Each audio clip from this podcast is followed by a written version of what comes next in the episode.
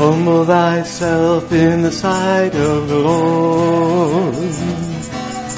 Humble thyself in the sight of the Lord. And he shall lift you up higher and higher and he shall lift you up. Humble thyself in the sight of the Lord. Humble thyself in the sight of the Lord.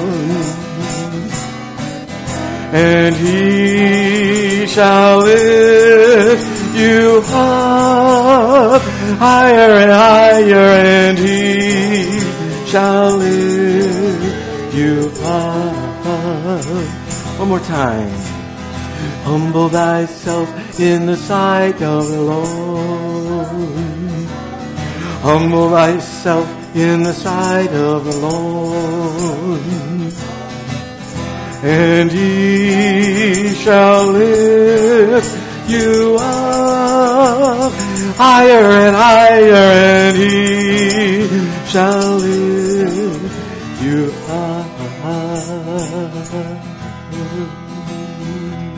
bow for a word of prayer. Gracious Father, you have put a new song in our hearts. We are so grateful for this opportunity on your Sabbath day to sing out our faith and to sing praises to your name, to make, as you make our song complete. We offer our praise, the praise of our joy filled hearts, directly to you. We trust in your love. We trust in your goodness.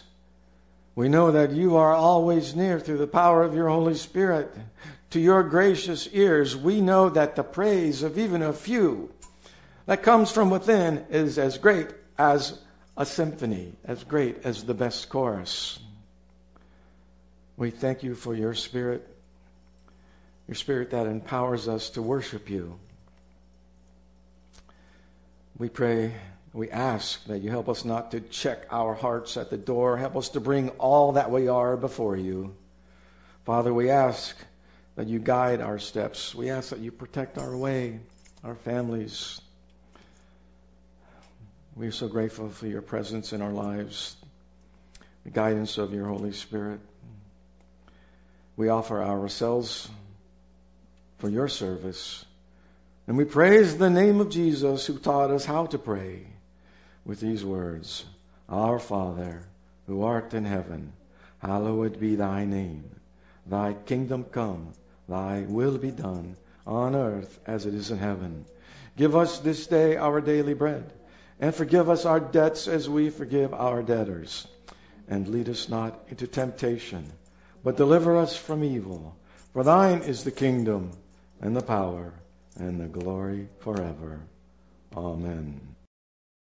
Well, this message is actually part three of a series I've been doing, dealing with some of the things that the Apostle Paul had said First, uh, the, it wasn't last week, uh, or was it last week? Anyway, for a couple of weeks, we've been looking at some of the things Paul said to Timothy when Timothy was depressed. He needed to have, he needed to be lifted back up. He needed to um, to get catch to recatch the fire that he had. But this afternoon, I want to look at another portion of Scripture from this man who many believe is one of the greatest men in history. And we know that man is Paul the Apostle, one of the greatest men in history. Paul's theology is well known. He revealed to us in his letters in the New Testament, under the guidance of the Holy Spirit, how God wants us to, to be members in God's family through faith and how we are to live our lives by faith, not by works. Both the moment we come to Jesus by faith and the way we live our lives is by faith. But apart from his theology, Paul's life was an amazing example of a great and successful life. And judging from his influence on human history, his life has a lot to teach us. Paul gave us his motto for life. And that motto is just a few short words from his letter to the believers at the church of Philippi. They are six short words. I know some versions have seven short words. I like the one with just six with a comma. six short words that epitomize the character of Paul's life.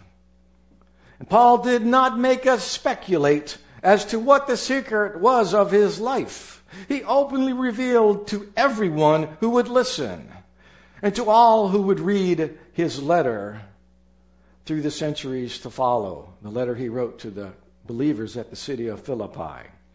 And the motto for his life was simply this For me to live is Christ. Philippians chapter 1, verse 21. This was the ruling passion of his life. Paul lived for Christ. When we read the biographies of most great men, we usually find a very complex reason for their greatness, or we don't find any reason at all. After reading about the lives of most great people, we end up with a vague desire to do better, but we still don't know how to do better. We get excited for a moment, but since we don't know how to do better, we continue on as we normally have. But Paul told us what to do, how to do better. And how was that? How was it that we we're supposed to be better? Well, there was nothing mysterious about his life. The how was the working principle of his life. There was really nothing mysterious. If we want to live like Paul, we simply must live for Christ. On one side, we live for Christ. On the other side, we live for Christ. As we move, we move forward, we live for Christ. Paul's life was concisely and accurately summed up by those six short words For me, to live is Christ. His motto wasn't a clue that we need to decipher, it was straightforward. Yet the question naturally arises what did Paul really mean when he wrote, For me to live is Christ? A good way to answer that question is to look at his life. When we look at Paul's life, we realize that his life was composed of two very distinct lives. One could say that Paul had two lives. His two lives were very different from each other.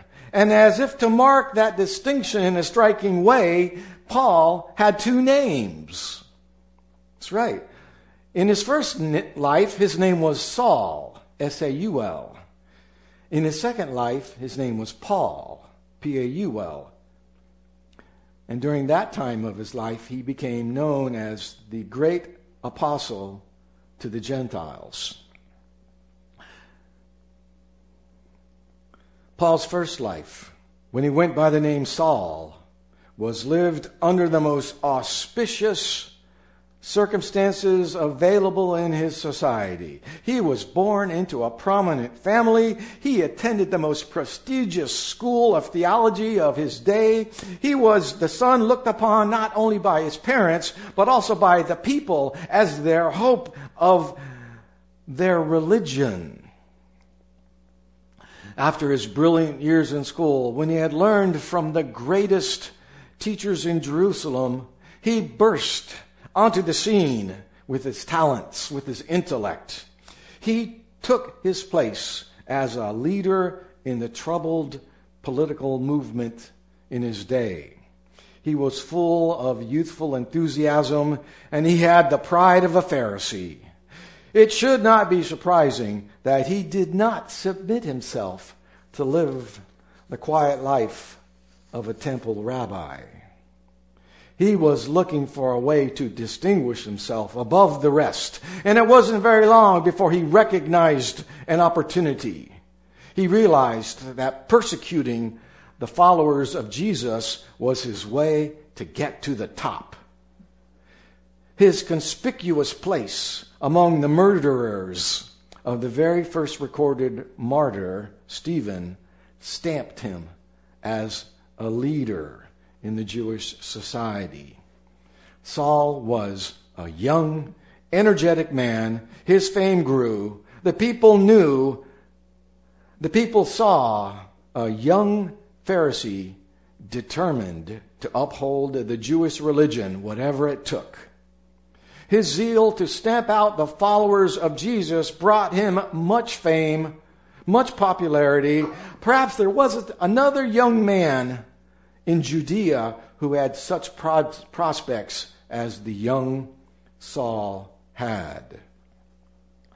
The Jewish culture was at his doorstep. The whole Jewish world was at his doorstep.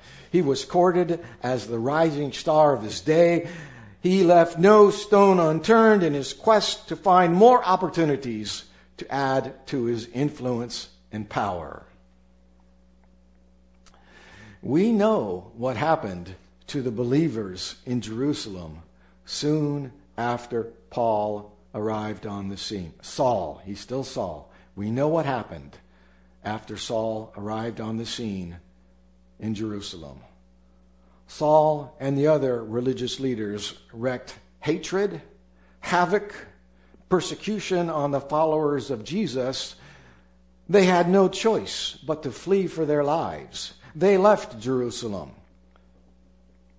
They went in secret to new places in Judea, Samaria, in the region, to Phoenicia, north. They went to places where the Jewish people norm- normally didn't live.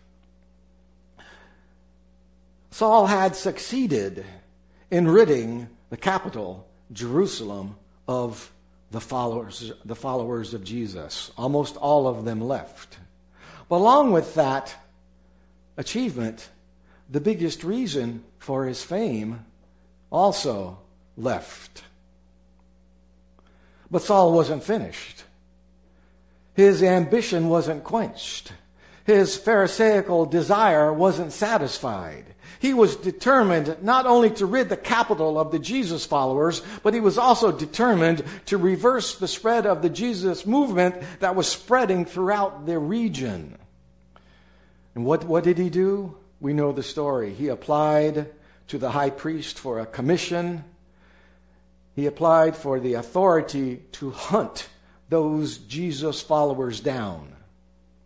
The man would later write, the man who would later write, For me to live is Christ. He started out his professional career, he started out Christless on a mission to destroy the church. Saul set off on his hunt he was heading to Damascus, where intelligence reports had pinpointed a large contingent of Jesus' followers. Oh my. As the gates of Jerusalem faded in the distance, he was excited, but he was still reflective. The hunt was on. He intended to capture the followers of Jesus, and if he didn't kill them, he would return them to Jerusalem for trial. And as he and his posse made their way toward Damascus, he reflected on all that had happened in his life up to that point. He was a thinking man. We know that. And I'm confident that the Holy Spirit must have caused him to analyze himself up to that point in his life. He knew that he was a murderer. He knew it. Yet he rationalized his violence, thinking that he was okay because He was upholding the Jewish traditions, and surely God approved, so he told himself. And there he was, the leader of an armed group of religious enforcers hunting down those who simply chose to follow a man who had already been crucified. As they traveled toward Damascus, they surely passed through villages still fragrant with the words of Jesus, still talking about the stories of the miracles he had performed and about the lives he had changed. Saul heard the people talk about how Jesus was self denying. He heard about the many people who had been healed simply from the touch of this rabbi named Jesus. He heard the people speak many kind words about Jesus. He heard about how Jesus loved the children. At first, he shrugged it all off. He had a reputation now. He was Saul of Tarsus, the rising man of his time. He was at the center of the Jewish religious world. His name was openly talked about throughout the land. Perhaps his vanity grew so great that his thoughts were all about himself. For me to live is Saul. I suppose that's what Saul was thinking. For me to live is myself. He was the center of his own life. His life was like all those other lives back in Jerusalem, the other Pharisees, the members of the Sanhedrin, his own father in Tarsus. They were all living lives just like his. I imagine that his vanity was incredible, but so is the power of God's Holy Spirit. As he traveled down those dusty paths, his conversion had begun the Holy Spirit planted questions into his mind. Why are all those people willing to die for a dead, discredited man? Why was this dead man so popular? Isn't life all about me? As he passed through Capernaum, Bethsaida, and by the lake shore of Galilee, he listened to the memories of the people as they talked about the life of Jesus. And those stories begin, began to cast a questioning, sacred influence into Saul's, Saul's rational mind. I believe that the silent intervention of the Holy Spirit was working on Saul's mind as he traveled to Damascus. He didn't know it, but he was being prepared for an interview with the Son of God, who would ask him, Saul, Saul, why are you persecuting me? We don't know how deep his repentance was or how the justifying grace came down from heaven to enter his soul. But we do know that his life was changed in the most radical way. The center of Saul's life had been replaced with something new. Never had a life so filled with anti Jesus thoughts been so completely brought to a halt.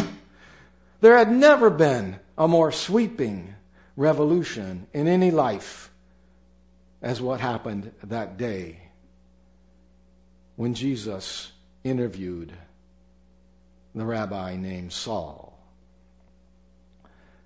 That day, Saul abandoned himself and he subordinated everything forever to his new supreme passion to live for Christ. Two lives are plainly in view. The life of Saul, who lived for himself, stands in stark contrast to the life of Paul, who lived for Christ.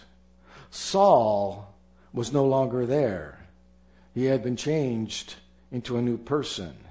In Paul's view, everything in his first life had been a mistake. He wrote, Whatever things were gained to me, those things I have counted as loss for the sake of Christ. In Philippians chapter 3 verse 7, he viewed his prior mission and his notable career as a total loss. He viewed it as garbage. We know in the Greek they actually used the word dung. He viewed his life as if it was camel poop.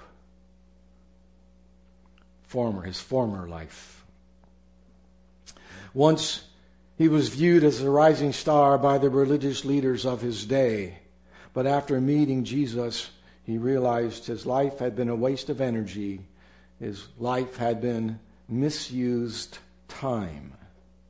In all Jerusalem, there was no man stricter with his religion than Saul had been. No man took his place more regularly in the temple. No man kept the, the Sabbath more scrup- with more scrupulous care. He was the rabbi's rabbi. With, with respect to the law, he was blameless, just the man whom you would say could never be changed. But Saul was not as far from the kingdom of God as everyone had thought. There was room in his religious heart for the most sweeping reform that had ever occurred in a life. There are only two centers that we can have in our lives. The Apostle John wrote it this way. John wrote in 1 John chapter 5 verse 12, he who has the son has the life. He who does not have the Son of God does not have the life. Now, let me tell you whatever we have, whatever you want to call it existence, self awareness, continuity with the universe whatever it is that we have, we do not have life on our own. God's condition for living is to live for Christ. He who has the Son has life. There are no other options. A vital concern then is what is the center of your life? For me to live is blank. If your answer is for me to live is myself, then what kind of purpose does your life have? Is your purpose used to fill your approximate 80 years of existence here on planet Earth in the pursuit of food and pleasure? And then it's over. Or do you have a noble life with a purpose to live forevermore? Do you have a life whose center is to live for Christ? It is wonderful that we can draw upon the life of Paul for much encouragement. Paul made Jesus the center of his life, even when he knew less about Jesus than what most of us know. That's right. When Paul made that decision to follow Jesus, he knew less about Jesus than what we know.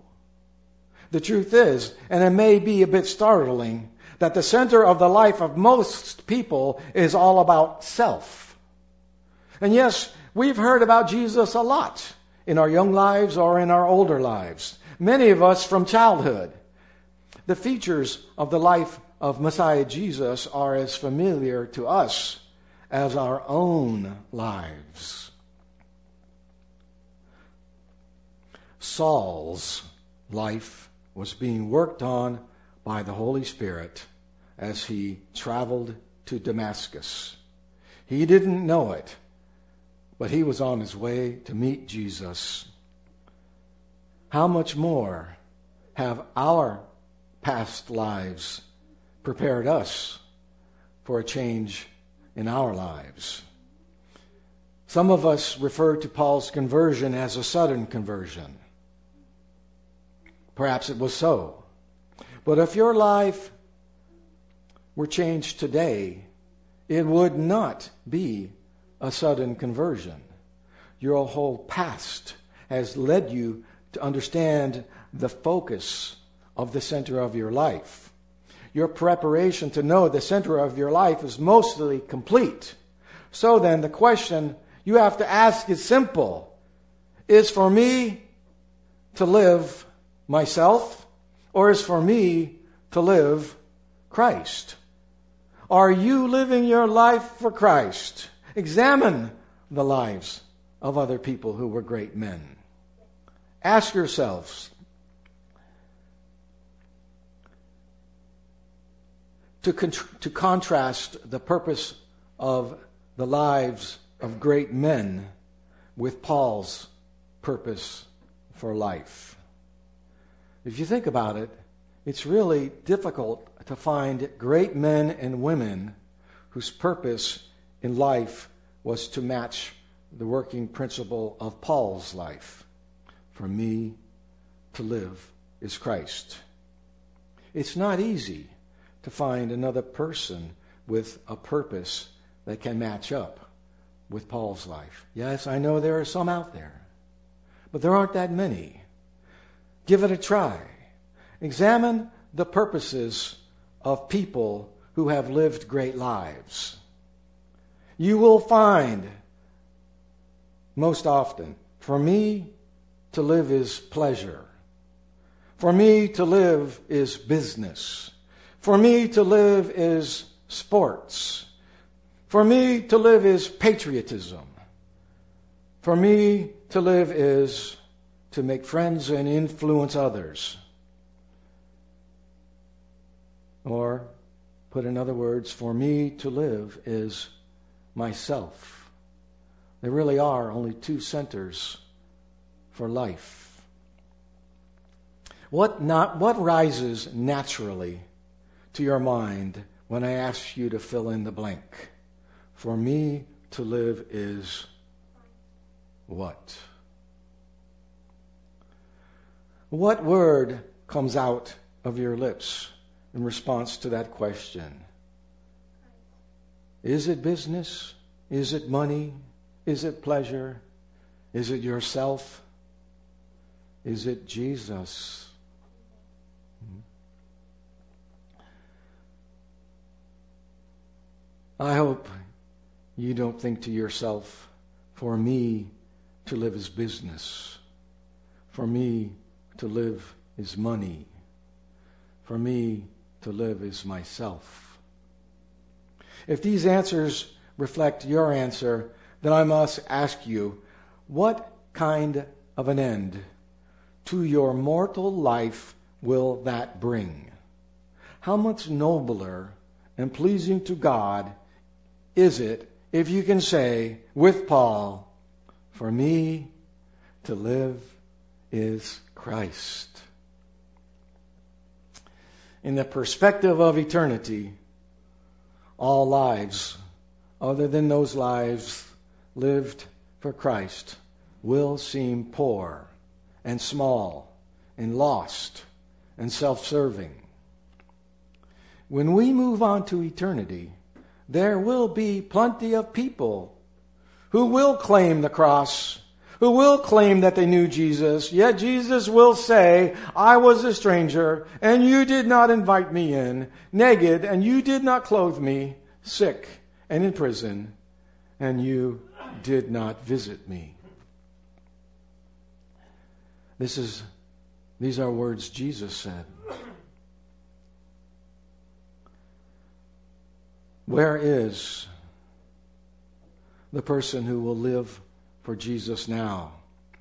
Who will live for Jesus now?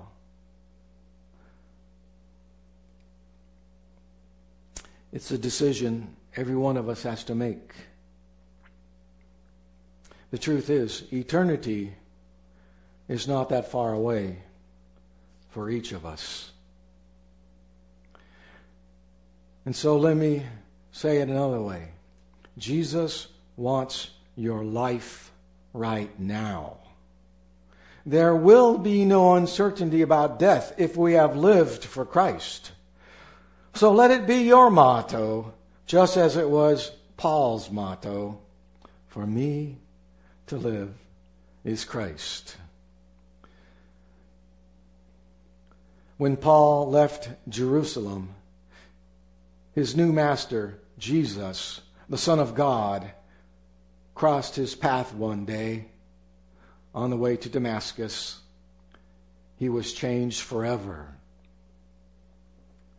Has the Master crossed your path? We know how our lives can be made worthy. For me, to live is Christ. We know how death can become gain. For me, to live is Christ. Don't be fooled by the mindset of the godless culture around us that sees death as merely the cessation of life, a life with no meaning. How sad our godless culture is. Instead, I recommend that everyone takes the same step that I did as a young lad, 13 years old. Take Paul's life motto as your own. For me, to live is Christ, and to die is gain. Death will be gain only when to have lived was Christ. Amen. Hallelujah. Something beautiful, something good. All my confusion,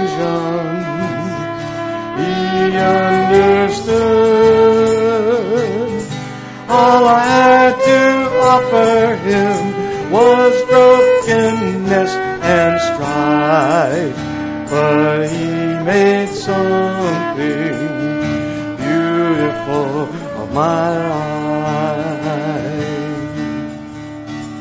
If there ever were dreams that were lofty and noble, they were my dreams at the start.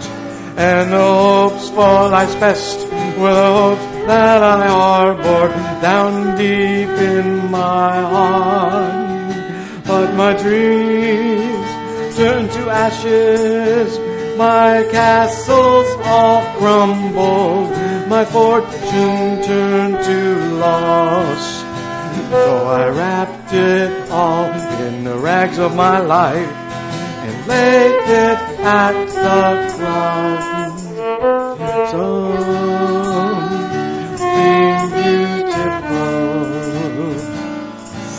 something good. All my confusion, He understood.